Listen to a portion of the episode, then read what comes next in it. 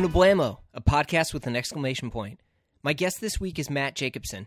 In most circles, he's known as the head of market development at Facebook and Instagram. But Matt is a man of many passions and talents. He is a surfer, a collector, a writer, a photographer, but to me, he is a shepherd of good design. Matt and I discuss growing up in California, driving across the country hunting for Eames furniture, and his one in, one out editing philosophy. Let's get to it.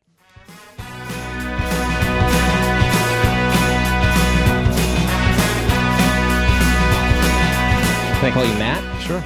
Matt, Please. thank you so much for coming on. My pleasure. Nice to be here. So, I uh, Ben Clymer is a mutual friend of ours, and I was talking to him, and I was like, "Oh, what are some other good guests?" Uh, and I had heard of you, you know, kind of the, the lore of of Matt Jacobson and the the wide world of, of collecting that you've, you know, and, and art and uh, and design that you have. And he was like, "You got to get Jacobson on. You got to get him." So the bar is set kind of high, but you don't have to worry at all because. Luckily, you're hanging out with me. This will be fun. No, it's humbling. Ben's Ben's great and guy's such a high taste level, so I'm I'm flattered to be part of it and glad I'm here in New York. Yeah. So um, I want to talk just a hair about your background and some of this because you are like a great um, industry insider in terms of you know uh, you know I'll just list some of your accomplishments here. You were one of the very first bloggers. Um, you know, you had this blog. Can I say the name of the blog? Sure, please. So uh, I need the traffic. yeah. so you had uh, it evolved to grown man style, but the first one you had was um, uh, oh gosh, Focus on the donut. yeah, focus on the donut. And so I think, and this was in 2002, right. I believe, right? That I was Before it was at. fashionable. Yeah, before. Yeah, all the all the kids were trying to have, you know, before continuous lean, before all of that other stuff. Um, there was focus on the donut, and and I was, you know, I went and read through these, and you know, a lot of it was just like excellent sort of timeless advice about how things should fit, and you know, little did I know that you know you were also like within, in, and outside of these industries. Um, you know, like you've you've worked for a few other companies. You were early employee at Facebook, and you know, so you've you got to see both sides of the coin in terms of like, say, someone like me or other peers of mine. You know, we had these blogs or these style blogs, but we actually weren't really walking in that world, and you were doing that. And so that was just kind of like an exciting thing uh, for me, you know, to see that and see that perspective. But I want to talk a little bit about you know how you got into that. Um, like, what were some of the things that got you into, you know, caring like so much about your appearance um, in terms of like tailoring and You know, that, that sounds really foppish, so I try to not, you know, think of it that way. But focus on the donut started, you know, it, was- it was a something my dad used to always say, focus on the donut, not on the hole. And he was just a very positive person, and it's really good advice when I kind of start spinning on kind of, you know, things are not great, then I'll think about, okay, focus on the on the donut, not on the hole. And that was really you know, for me, it was just cathartic to write about the things that I thought were important. A lot of it was growing up. I, you know, I'm a third generation Southern Californian. Grew up on the beach. My dad was a surfer and volleyball player. I'm a surfer and volleyball player, and and a lot of what focused on the donut was about you know those stories were things that were important to me as a kid or growing up and like the smell of rubber surf mats when we were kids or you know kind of these pieces or things that really mattered you know that we thought were you know that mattered to me and that were kind of the lore of how I you know and kind of the ethos of how I grew up and so you know I, I worked in the entertainment industry for most of my career. I was a you know a suit and tie guy you know Mhm. kind of always. And my dad was uh, always like you know even though we lived on the beach he was a super preppy brooks brothers three button sack suit guy you know wore his pants super short you know with alden shell cordovan bluchers before that was fashionable. And and you know he used to always wear red socks. And he just he had a ton of style. And and so that kind of inspired me. And then when i started working i was in, when i was in college i worked at a traditional men's clothing store in westwood village near ucla called at ease it was kind of like the is it still around? no, it's not around anymore. Oh, and it was, just, but it was great because it was one of these, you know, kind of the. It just was timed perfectly. I know it's like kind of chicken and egg thing. Like, did it really make the whole preppy thing kind of happen on the West Coast, or Right. did it happen because the preppy thing was happening on the West Coast? But it was very much just kind of Newport Beach, Westwood, Pasadena kind of style thing of, you know, Norman Hilton, kind of the high end clothing Oh, yeah. there, Southwick, you know, three button sack suits, Corbin pants, you know, and that's, you know, Gitman shirts. And that's what we, you know, I worked there in college. It was this great time. I still have a lot of friends who worked there with me. um, and we just all got into that style and that vibe. You know, you know, we, we had a place like there's stuff we were all interested in when we came there, Mhm. and then it was just a place where we could kind of explore that and kind of make it a job while we were in school. And so, how how long were you there? Just throughout college? Yeah, I worked there well my for three years of my four years at UCLA. Nice. And so you, earlier you'd mentioned that your dad and you, you grew up in, in Southern California and your, your dad, um, you know, he wore Brooks Brothers. What sort of work did your dad do? He was a builder. He was a builder? developer. Yeah. Nice. Um, so some of the other like, you know, research and things like that that I was doing um, on you is that like you also manage and surf quite a bit because you live near uh, another mutual friend of ours, JJ, in Manhattan Beach. Uh, is would you say that like some of the like California culture? I mean, even like seeing you know other photos and stuff of you, you know the there's there's no socks. There's there's this casual ease to you know just your your style. Do you think how much of that like was uh, contributed by just where you were at and Yeah, I mean, I you know, I'm I'm would define myself. The beach defines me, right? My happiest times, the happy place for me is being near the water by the beach. I, you know, I I grew up in Manhattan Beach. I surf with this, a lot of the same guys I grew up with. I play volleyball with some of the same guys I grew up with. And you know, when I'm you know, like my summers, I live like I was I did when I was ten years old. You know, surf in the morning, play volleyball, lay in the sand, surf some more, play some more volleyball, and go home. So it keeps you in shape, right? yeah, it's it's not. listen, that's my. You know, I feel very blessed to live there and to be able to do the things that I love doing. And so, for me, the beach is my. You know, that's my meditation. Right. How how old were you when you started surfing? Nine years old, ten years old. I mean, never like there was never like this conscious decision to start surfing. You just when just you grow up you there, did. you just you just do. Yeah. You know, and you know we'd start we start standing up on before boogie boards. We'd start standing up on inflatable surf mats, and then we got belly boards before boogie boards, and then we started surfing on cut down. I remember my first surfboards were were cut down longboards, and you know it's just one of those things that we did, and it's very much a part of who I am. And I think that you know surfing is one of those few sports that defines really who you are from a lifestyle standpoint. You know, as opposed to kind of playing a, a ball sport, a bat and ball, or a ball sport. That's very true. Yeah, it really, I mean, kind of what you wear, kind of how you think of the world, what music you like, what's important to you, connection to nature and the ocean. And These are really kind of defining things for you if you grow up there. Yeah. Did you did you skateboard at all, or was that I just did. like yeah. Skateboarding was transportation for us. I mean, it was never like this conscious decision to be like, oh, I'm going to go skate now. It's be like, I need to go somewhere. And the skateboard was transportation. Skateboard for me was transportation more than a bicycle. Oh, yeah. I mean, I, you know, me and then other people who've been on here before, you know, skated. I another gentleman was on here, Antonio Ciongoli. He he talks about how much he skates and stuff all the time, and like for him, yeah, that's his meditation. And like I don't know. I mean, I've I've uh, I tried to surf once and uh, at Trestles, and like you know tried to camp out and surf, and it was Trestle is not a place to learn how to surf. You go down the beach yeah a half a mile to um, to San Onofre, you'd be a little better yeah off. it was it was not good. The, uh, but skating, I you know, I, I I own a small surf brand called Birdwell Beach Britches, and uh, my partner in the business and creative director is Natas Kaupas, who's a you know one of the Oh, nice. kind of seminal skate figures. Yeah. Um, so I get my my dose of kind of high end skating, spending time Natas and kind of the the adoration and adulation he gets. I mean, he and I have been we've been on the streets of Hong Kong together, and kids will run out and ask for his autograph. It's pretty pretty amazing. But for me, skateboarding, listen, I was never skated as good as Natas, but again, it was mostly transportation. Right. Well, you just mentioned Birdwell, and I've been wearing Birdwells for, oh, geez, I don't know, 10, 7, 8, 10 years or whatever, almost now. Mm-hmm. And like to me, they were, because I remember I wore them, and at the, you know, my girlfriend, my wife now, was like, those are really high waisted Birdwells. And, uh, but that was like how, I mean, that's kind of how they've always been made, right? I mean, they, they had the, the surf, Surf Nyl Right. fabric and uh you know it's funny because i've i bought those and then i had you know at the what's the other brand that all the like the mr porter brand Oh, some of the expensive stuff. yeah the expensive stuff that just hasn't really hold up held up so. Yeah, I mean, it, listen, we, you know, and, and Natas feels the same way, and Jeff Clausen, who runs Birdwell for us. I mean, we all wore Birdwells as kids.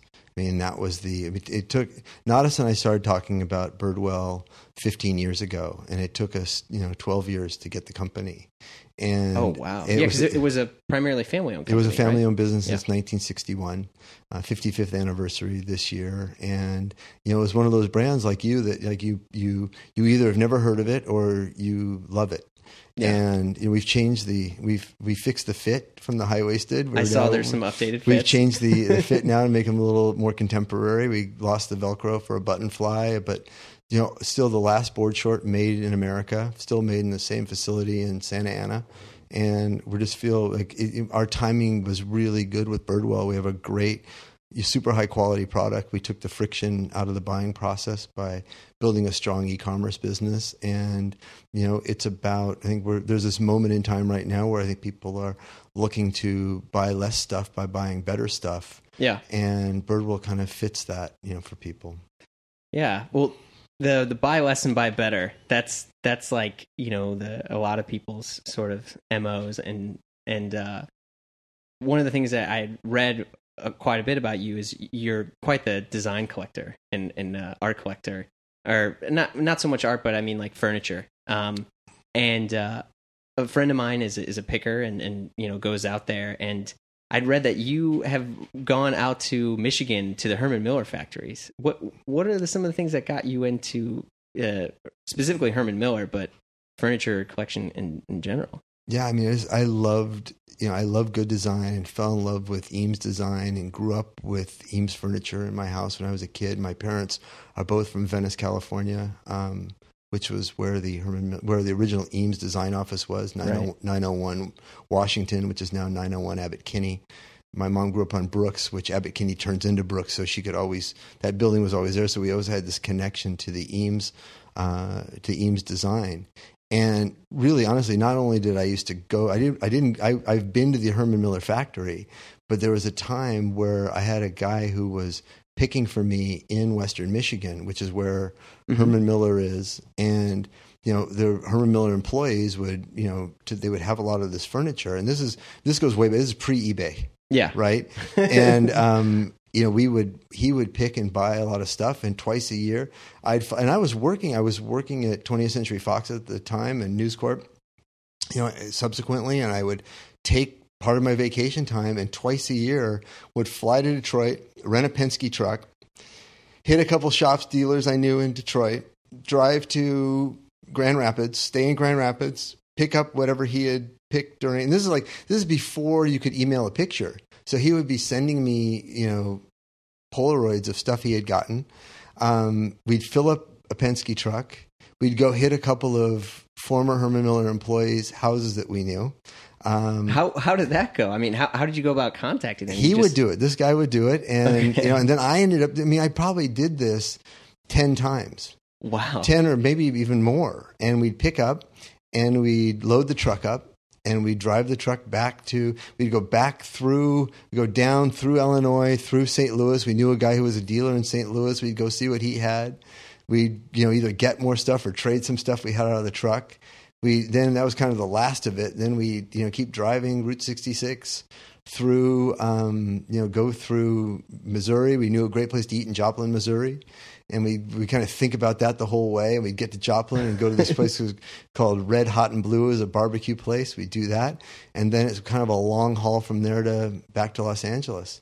And but there'd be amazing, amazing hauls of stuff. And this again, this is pre eBay. Yeah, I mean, were you buying this stuff to sell or flip? Or? Yeah, I would buy it because I thought it was meaningful and important. I thought it was just there, and and a lot of these former Herman Miller employees, you know, they didn't really, they had no attachment to the furniture. I mean, right. This is just like in their garage or something. Yeah, they like- could have been making ball bearings. It just happened to be the Herman Miller factory there, not you know, not a ball bearing factory. Right. And and you know, Herman Miller would give employees an Eames rocker when Wow. their child was born, and it would have a little plaque on the back with you know, kind of you know, commemorating the birth of their child. Like anything that has my kid's name on it, I, would, I can't even make myself get rid of.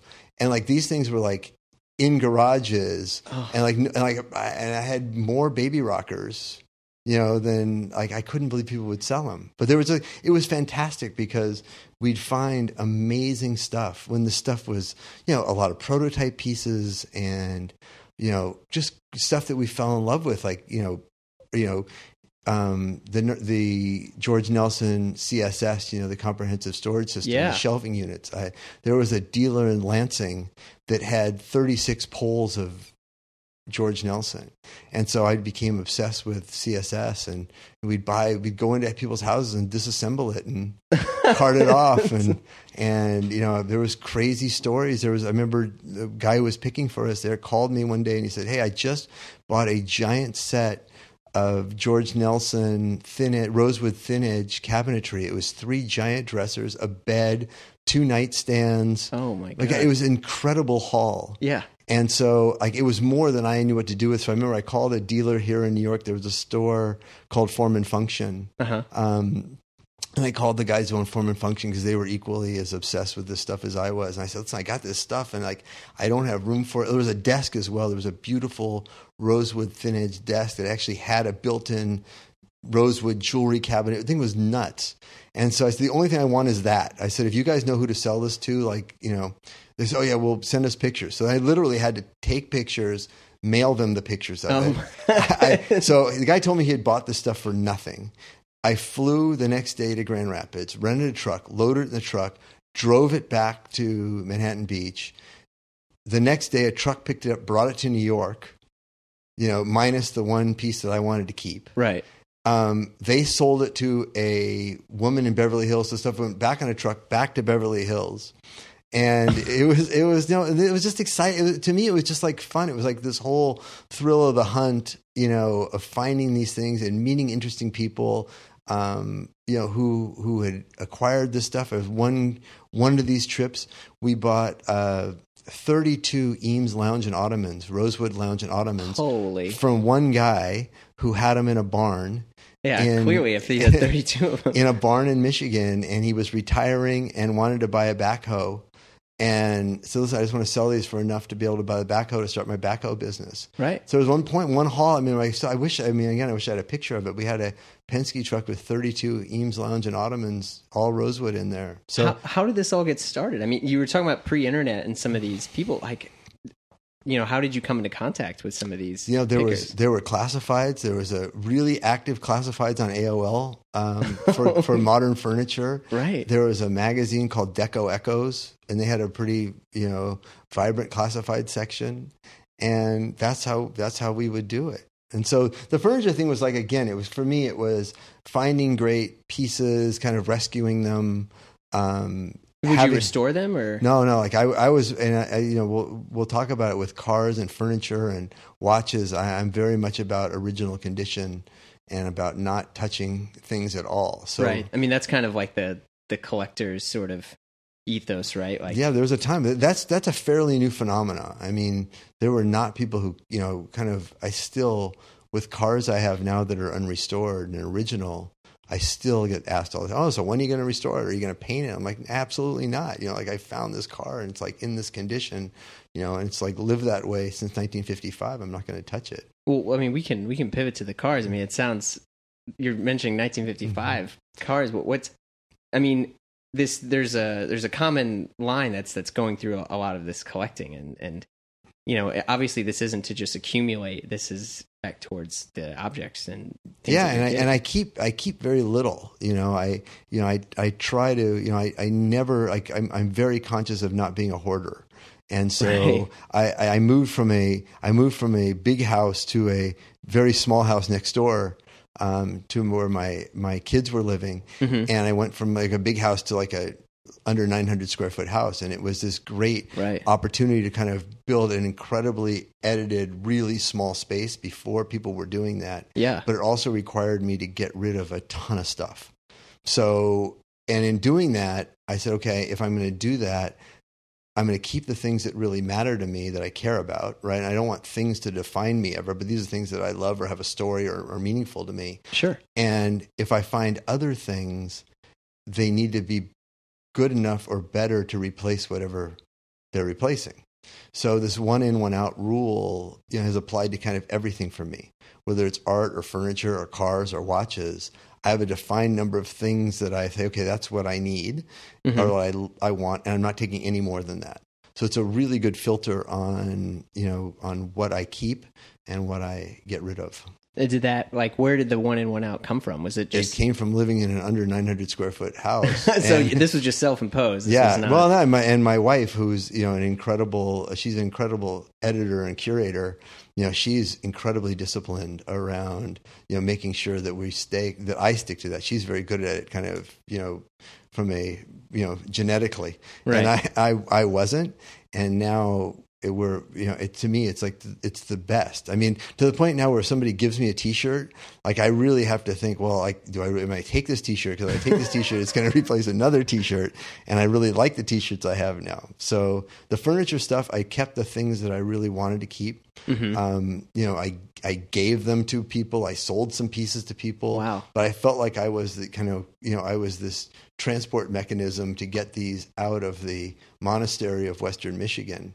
You know, and Yeah. and get them in people's hands because again, this was pre eBay. Yeah, and this Yeah. is you're also getting them to, you know, not that it was they were just wasting away in Michigan, but they're now going to people who are really going to try to like who are going to cherish these pieces and they're you know, Yeah. which is what they were made for, you know, Yeah, well, they were meant. I mean, they were meant to be furniture, Yeah. right? And to enjoy and, and- sit on. yeah, but they were great. You know, they were great design, and you know, now I mean, it's funny because there was a there was a picker, uh, which most pickers consider to be a pejorative term.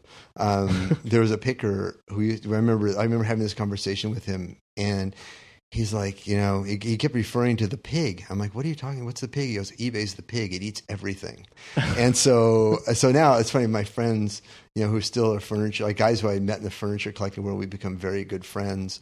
Um, you know, we still refer to eBay as the pig. Like he'll call me, "Man, did you see that watch on the pig?" And because it, it eats everything, and there wasn't any way for people to see this stuff. And so I remember going on eBay. So I've been on eBay since 1997. wow. So I think eBay started in like early 97, late 96. I was like early. And I remember searching for Eames and there were 40 items that Wow. had Eames in the title. And you think about that now, it's probably 40,000. Yeah, at least.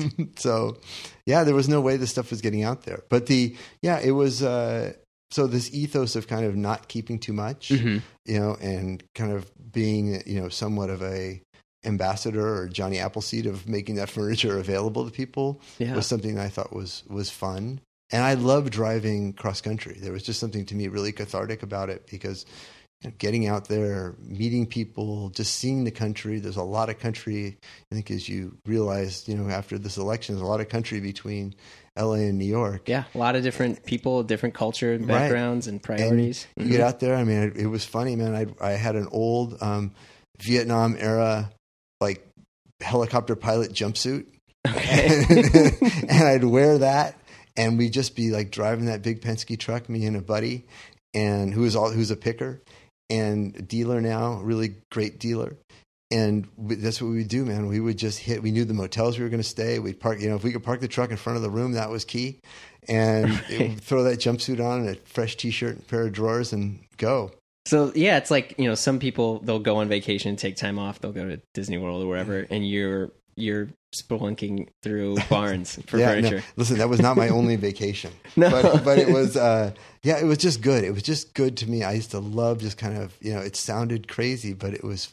I loved doing it. No, it's that's it's incredible. Um, what, what about some of the, the, the cars you had said? I mean, surely this this one in one out can't apply for vehicles too. No? Yeah, no, it does. And and and you know, I, I I have too many cars, but I you know I really loved um, and still do vintage Mercedes. You know, kind of pre everything pre the W one twenty three, which is the you know the 300 TDs. You know, Mhm. kind of the 1985, I think, is the last of the W one twenty threes. So anything pre that.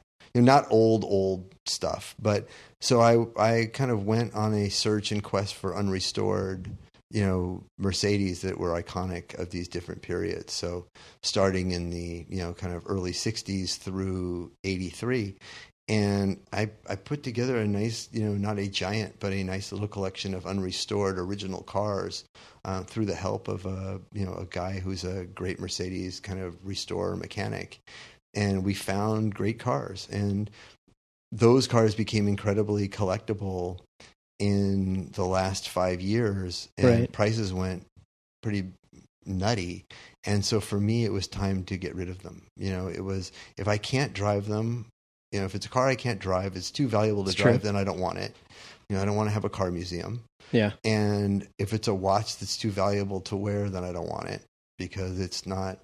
Again, I don't want to have it in a. It doesn't do me any good to have it in a box in a safe and pull it out and show it to people. I, that's not. That's not me. And so the car thing to me, it's been very cathartic. Again, over the last you know couple of years, to sell some really great low mile original Mercedes. I, I sold a 280 SL, 71 280 SL with 19,000 miles on it Wha- at the Gooding auction at, at Pebble Beach this summer. And it was an incredible car, but to me, it was like I couldn't, I couldn't drive it. I mean, the car, Yeah. 19,000 miles, great color. You know, it's kind of, you know, you're, you're driving around LA and, you know, people are texting and not paying attention. And, you know, I'm like, my God, you know, I, I somebody, There's not much between you and yeah, I want this car to stay original, and if someone whacks it, it's not going to be original anymore. Yeah. And so I was stoked to sell it. Somebody got it, loves it. It's now part of their collection. They can either drive it or not.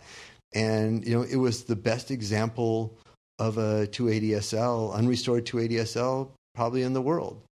You Yeah. know, and I sold in the last year a 280 SE 35 Cabriolet that was a Southern California car with 50,000 miles on it. The top had never been down on it. right. It had every registration sticker um, since the early 80s. The car had not been driven other twice a year. This woman who it came from would drive it around the block in her neighborhood twice a year, but hadn't put stickers on the car since, you know, 81, 82. And again, it was another this unbelievable original car, too valuable to drive, and How how did it sold. how did this come up? I mean, do these? I just search for these things. It's hard to out Google me. Yeah. And um, I just I I found it, and a friend of mine found a couple of these cars, and so I I got them, and then it was just time to to let those go, and I just didn't want I don't want to have too many of things, and I certainly don't want to have too many things that I can't use. Right. Wow. I mean, this is that's pretty incredible. Of the, at least the the amount that you know, like yeah, you you may be massing it, but this is you're basically like shepherding the, these goods on to the next either generation or person who's going to appreciate that. Yeah, I mean, I think that's really important. Again, I don't want to. I don't want a museum. I don't want to. I think you become. You can become, you know, imprisoned by things, Yes. right? And I see this with people. You know, we're interested, very interested in architecture, you kind of modern architecture as well. And you see people who inherit some of these architecturally significant houses and become prisoners, you know, of the house, right? Yeah. You know, it's this house that their parents built and they grew up in, and now it's become this iconic thing that's neither a house nor, you know, it's just it's it's just this thing, Right. and their life becomes that thing. And I just don't want to be defined by by objects. Yeah. Um, speaking of some of these these objects, are, are there any ones that you like feel like okay, maybe I'll stop when I get this, or is this just become a lifestyle now of of kind of like shepherding on? Yeah, no, it's I, I think you know I'm I'm very happy. Like I'm I'm very content. Like there's no like like Ben Clymer asked me on Talking Watches. He goes, Yeah. like, what is your like what's the Grail thing? Like I don't have one. You know, I have like you know I've I've been blessed to find things before they became insanely expensive, you know, and unobtainable.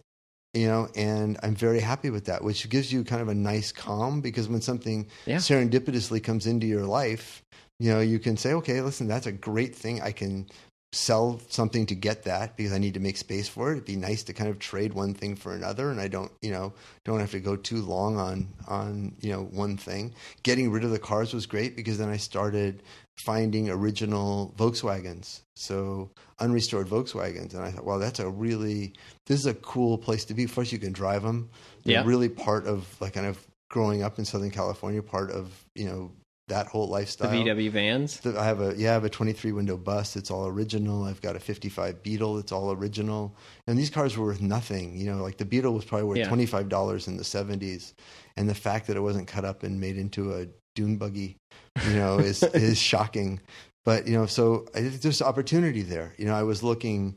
You know, I I'm always digging around for stuff, and people know. And a guy, a friend of my guy I play volleyball with, called me and said, "Hey, I just bought this house."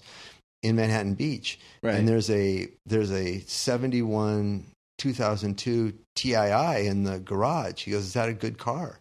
I said, "Yeah, no, those are those are great." He goes, "Well, come look at it." So I went over there. The car had not been moved since 1985. Oh my god! It's got 50,000 miles on it. It's the perfect color, like right interior, like, you know, just, you know, it wasn't too close to the beach. So, it, you know, it was, you know, it had been covered. Not too much weather It's kind of like everything Yeah. had been covered. And, you know, I thought, my God, and the rear end was out. So, but the rear end was sitting on the ground next to the car and it had like the right alloy wheels. And I said, you know, I said, God, I really would love to get the car. And so for months, I talked to the guy who owned the car and he knew what it was and was very, you know, Oh, so the car didn't come with the house. no, no, it didn't come with the house. It still belonged to the guy he bought the house from. Gotcha. But the guy had to get it out of the garage.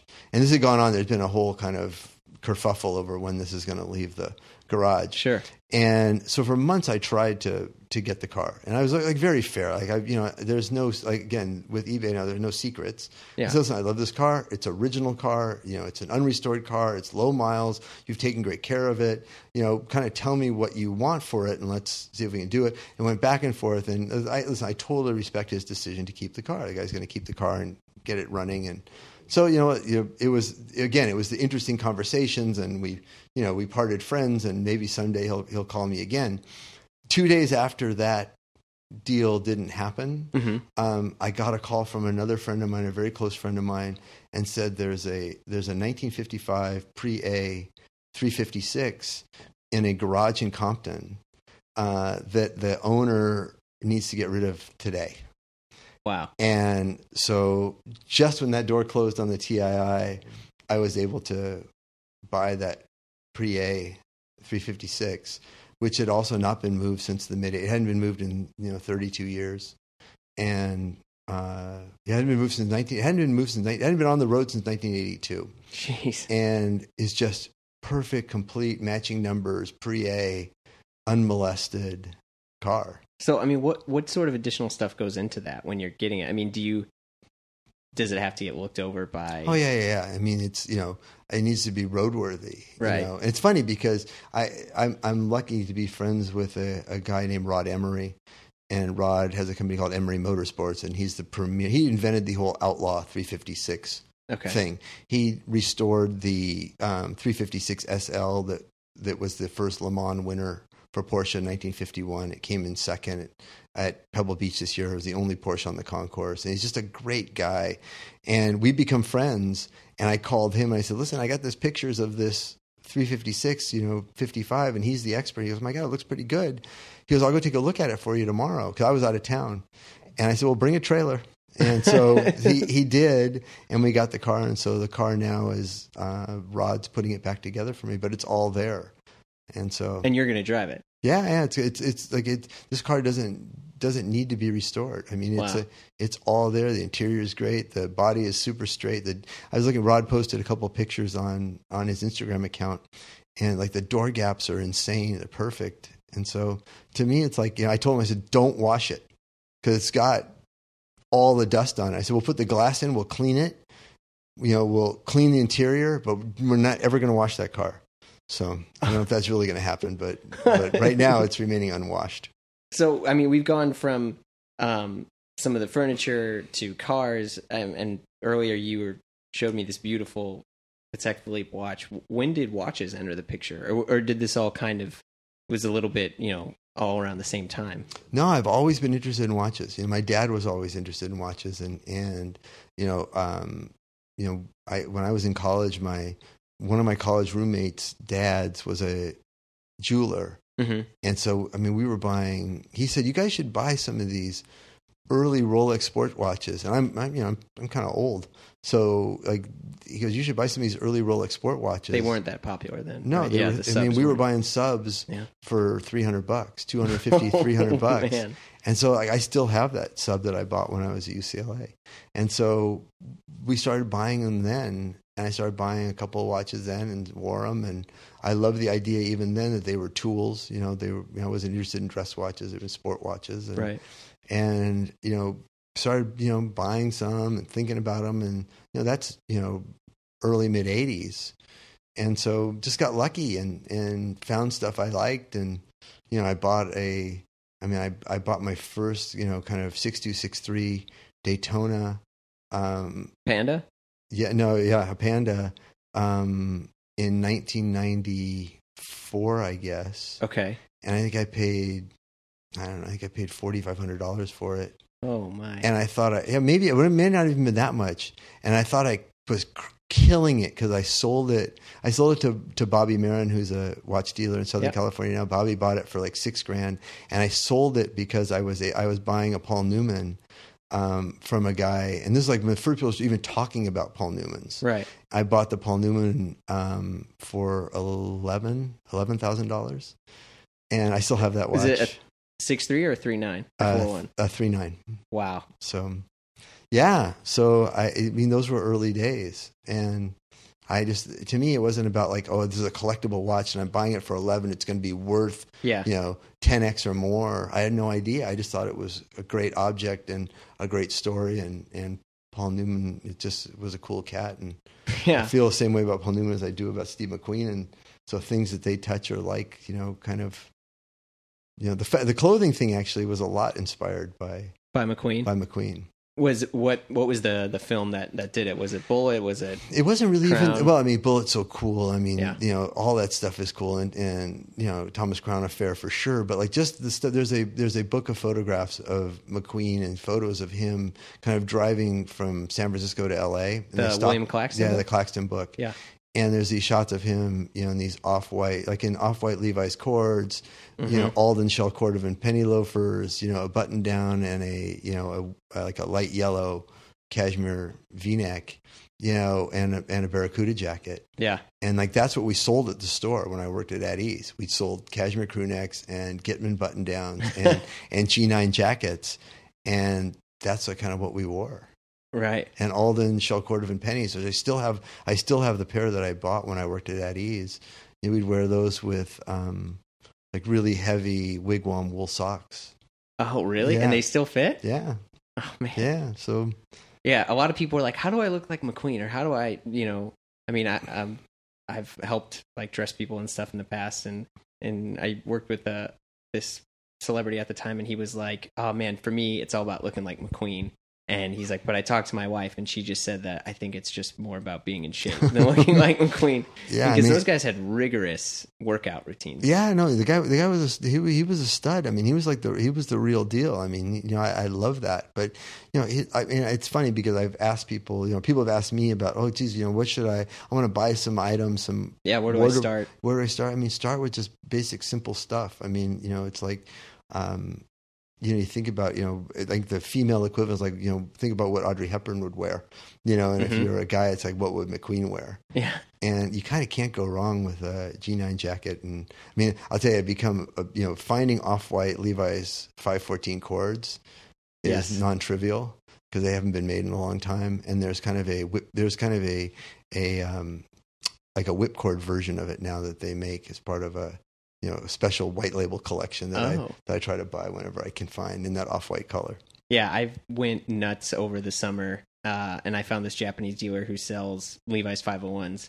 But the only way to to buy from him is you basically have to com- like commit to 150 to 200 dollars, and then he'll and you know which is for 501s that's relatively inexpensive. But I was trying to find ones from the 90s, Right. and so I basically sent him my size, and then like throughout the week I would just get random packages of jeans that he found in his like warehouse in Pennsylvania. He'd send.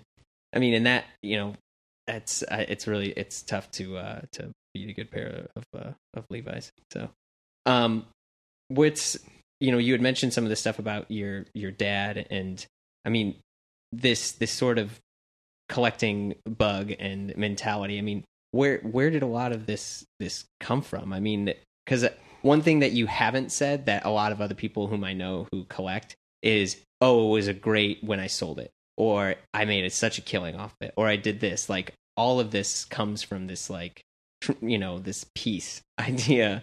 Yeah, I mean it's you know again I, I you know I'm not a dealer and you know I don't like to speculate on on stuff. You know I would never I, I don't think I've ever I mean I've bought things oh that's a good deal but I have to it has to have like that intrinsic value to me that I love it. Mm-hmm. There's got to be something about it more than like just opportunistic to flip it. Like Sure. you don't have time to No, To no, do of that. course not. you know and you know, it's always been about finding the stuff that you know. And it was my my parents were the same way. My you know, we grew up in, the, in Manhattan Beach. The Architectural Pottery Factory was in Manhattan Beach. So if you know, Architectural Pottery was this great pottery company from the '60s through the late '70s. That some of the great architects and designers at the time were designing pretty amazing architectural pieces of pottery you know, for them, hence the name. Mm-hmm. And, you know, I remember going there as a kid, you know, with my mom as a little kid, and she would buy stuff and we had it, we lived with it, and it was just beautiful. They're beautiful objects. Those, and so she collected that. She collected Bauer pottery. And, you know, we, Manhattan Beach also was the home of Metlox pottery. So we had two big pottery companies in this little beach town. And so for me today, it's like about, you know, I, the architectural pottery pieces have meaning to me right? Right. And so I, you know, I found those, and I like them, and I live with them. And when I moved into a house, if they don't work, I don't keep them. I they've gone passed on to to other people, and it it was never been about kind of being a you know arbitraging, you know, collectible items to you know for me. Yeah. But I mean, one thing that like you were also doing, or at least later, is you had started this this blog, and also you've kind of um, you know you have a, a, a not not every week or column in the the Hollywood Reporter, right? Of how you've been kind of like advising men. I mean, when have you always been like this? Were you always that guy in the group of your friends where people were asking for advice? For Yeah, I mean, like you know, it's so funny because like no, no, like it- you know, I feel weird like even talking about it because like I never like the guys who I hung out with and grew up with and I hang with now, like we don't generally like, talk about hey, like you know, you know. oh, that's a great shirt. Where'd you get that shirt? Can I Yeah, see the label? That's not the usual. that's not the usual conversation. You know, the beach is a good uh, is a good leveler, right? You know, like you kind of got your board shorts on and you know you're surfing and you kind of earn your waves and you're playing volleyball. You kind of earn your rotations on the court, and it's not a lot about kind of who you are or what you were to work the day before. right. And you know, but the grown man style. I mean, this whole idea of grown man style. When I left, I was working in the surf industry, and I left, and I, I went from that to to Facebook, and you know, I was wearing like ironic T-shirts and board shorts to work, and it felt like so unnatural for me to go from you know wearing suits at you know in the studio business Sure. to that. And then when I joined Facebook, it was, you know, listen, I'm going to kind of define who I am now, and I'm going to get Right. back to where this is serious business. I was, you know, for a long time, one of the few people that was touching people outside the company because it was a very small company at the time. And I, I've been wearing a coat and tie at Facebook, you know, ever since. Right. So yeah, and so the interesting thing is now when I, I I've been asked to write, I've written that irregular column for Hollywood Reporter about grown man style, and it's been a little bit about kind of you know great items to get, just things that are curated, and I, I have fun. There's some weird stuff in there. You know, I had a um, a Chrome Hearts cap for a Kiehl's lip balm. And I Chrome actually- Hearts, I- the Japanese company. yeah, they made a cap for a Kiehl's lip balm tube, and I made that as like okay, and I have one, and I'm like, well, that's you know that was a cool you know eBay find, and I said, well, you should. This is a must-have item for the Oscars. Like if you're gonna go to the Oscars, you know, and you have Yeah. lip balm, you need to have that. And then people were emailing like, where can I get this? And you know, like. Like does that is that even a thing? And I'm like, oh yeah, it's a very important thing. So I have fun with it too and uh, and then I wrote a column recently about meeting culture between Hollywood and Silicon Valley, and just kind of the different rigor that goes into kind of setting up meetings and kind of you know part of it I think around you know not just about personal style, but about kind of style as a gentleman in terms of how you you know how your preparedness for a meeting, your preparedness for Sure. a conversation. You know, with so many conference calls, you know, in people's lives today, I think you actually have to be more prepared than when you had it in face meeting, you know, face to face meeting, because you know there's so little. You lose so much nuance in body language and inflection. That's true. You're not in the room with somebody. Um, and I also think how you show up is really important. I mean, I, I get I get incredible service. You know, one because I try to be really nice, and part of our you know my mantra for my team and my colleagues at Facebook was to be the best part of another person's day. So I try to be a nice person, right. but I also get unbelievable service at restaurants and airlines because I happen to have a coat and tie on.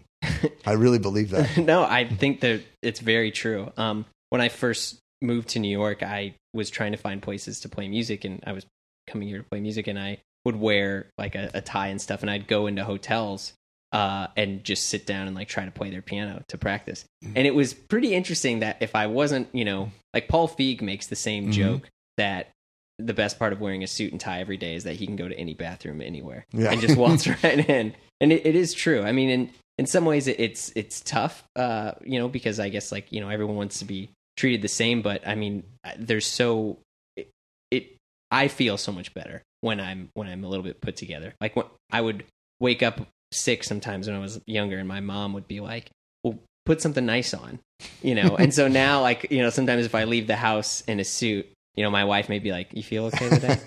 That's funny.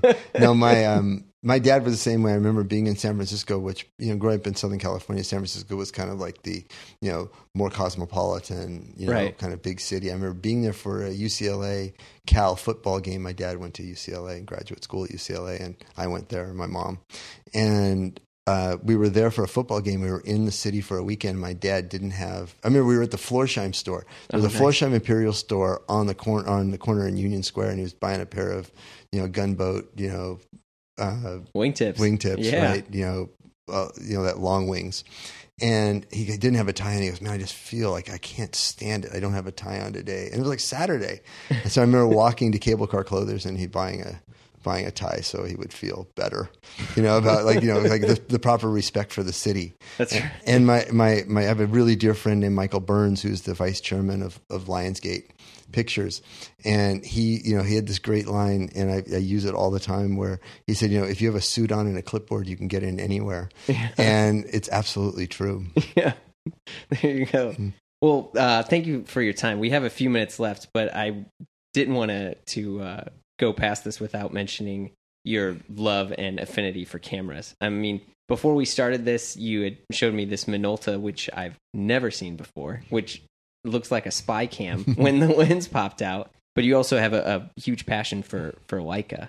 Um, did the camera thing? I mean, did did this all come on? uh, Was this more recently the love? no, I, it's funny. I started, I started shooting. You know, I always, I was always like taking pictures when I was a kid. I always had a camera, and you know, it was always just kind of like the whole process. I mean, that whole kind of zen of loading film, and and it's very funny because I was on a a work trip when I was at Fox, and with a guy who, an older guy, had taken us on this trip, and he had an old like a an M2, Right. and maybe it was an M3. And he goes, "Oh, if you want, you know, I never use it. It's hard to use." And the old M3s were hard. It's the rangefinder, right? yeah, it was a rangefinder. It had mm-hmm. no meter. You know, you had to have an external meter. And he goes, you can just use it. And so I used it for a long time. And, and, you know, then like, you know, he passed away Oh. and like, I didn't know what to do with the camera. So I, I, um, like I tried to contact some of his family and no one knew anything about it. And they said, just keep it. So I kind of thought the statute of limitations had kind of run out. You know, this was kind of like, Sure. okay. And then when my, right before my, my twin daughters were born, and they're 21 now, uh, a guy said to me, he goes, you, you should really, he goes, you know, your photography is great and you're using this, this, you know, you're shooting with this old Leica camera. He goes, you should really buy a new Leica and just take pictures of your kids with a Leica. And so digital Leica at the time. no, no, right? I oh, mean, oh, okay. no. In 1995, they were born in Oh, 95, gotcha. so there was Yeah, no yeah. digital Leica then. And so I bought an M. I bought an M6, and started, you know, and for my kids, so they're, you know, their entire life, I've never taken a picture of them with anything other than my Wow. iPhone or a or a Leica, and just always, you know, was again, always felt the bodies were fairly fungible, but the glass was collectible Yeah. and and it really you know have kept not a lot of lenses because I think that kind of complicates your life. Sure. I'm a 50 millimeter guy, and so I think that's Cartier-Bresson always shot 50 millimeter. It's the right focal length I think for an M rangefinder. Mhm. And I've been shooting a lot of vintage um, cinema lenses from the 30s, 40s, and 50s lately Right. that have been converted to Leica mount. Because yeah, there's there was was it Leica that did this that allowed the mount to be made, or or am I? No, these are guys. These are like intrepid, you know, lens guys in Hong Kong and in Japan. Right. Um, uh, Miyazaki, MS Optical in Tokyo, has done amazing conversions to put Leica mounts on some of these early lenses. Some of the lenses had a Leica screw mount, thread Ah, mount, okay. which you could then convert to a you know to the bayonet mount of the current cameras. But a lot of these lenses I shoot with now are early lenses, you know, that were cinema lenses. They weren't they were movie camera lenses that have really, really, they're really soft. They have a really shallow depth of field. They render colors. Real really- life Instagram filter. yeah, they they render they render colors really weird and they're beautiful. And so and that was a big thing in Japan and in in Hong Kong. And you know I uh, I've tried to stay low pro on it because I I don't want this supply to run out, but the but the word has gotten out a little bit. I was in Hong Kong last week and I met with some of the nutty dealer collectors of vintage cinema lenses when I was there. But no, I think the the camera stuff is cool. This this little Minolta TC1 is the camera you were talking about. There was a time in the mid '90s where Contax and Minolta, Yeah. um, I think even Fuji, there was this race for the last of the kind of expensive film cameras. And these cameras were all titanium bodies, you know, that shot 35 millimeter film. It's about the same height as a roll of film. And these were $1,500 cameras in the mid 90s. And now you can buy them, um, you know, for a few hundred dollars. So, Wow. and they're great. yeah. No, it's it's cool camera. Yeah, Yeah. it's cool. Well, uh, I mean, we're we're just about done, but was there any other stuff that you'd want to add or mention that I didn't ask you about? Or No, I mean, listen, it's just an honor to be, you know, to talk to you about this stuff. You've had great people on the on the on your podcast, and I, I feel uh, I feel honored to be part of it. I think the, you know, there is something to be said about not hoarding stuff. I don't need to have Yeah. one of. I need to have every Daytona. I want to have a, a couple of the emblematic ones. I bought. I have two. I have these Pelican cases. They aren't fancy watch boxes. I have Sure. two two Pelican cases that have watch inserts in them that hold twelve watches, and that's to me that's my limit. Like, and twelve watches sounds insane, but in the world of No. collecting, Yeah. it's, you That's know, it's, very it's little. nothing. But to me, again, you know, I feel like I in the last couple of months, I think I sold six or seven watches, some to colleagues of mine or former colleagues of mine, you know, in the tech world. And I'm so happy to see them wearing them and enjoying them. Right. And I picked up, a, you know, then serendipitously, I was able to pick up a couple of pieces. So, you know, again, I would have been, it would have been really, you know, tough for me to own more than what would fit in those two boxes because, like, psychically, I have to have just that number and no more, Yeah. or I've kind of violated my self-imposed rule. And it feels so nice. I actually have two empty spaces in the box right now. well, what are you gonna, if you don't mind, what, what's one of the ones you want to fill in? There's nothing. I mean, listen, it's, it's going to be go. it's to be like finding the old Porsche. It's just going to be serendipity, right? Someday someone's going to call and say, "Hey, I found this thing," or I'll find it somewhere. You know, I'll find it searching for it somewhere, and I'll say, "You know what? I I I sold these other pieces. It makes sense There's to room. get this." And if I had a full box of stuff, then I wouldn't do it. So, Well, well, thanks a lot. Thank you so much for coming on. This was no, awesome. thank you. All right, we'll see you. Bye bye.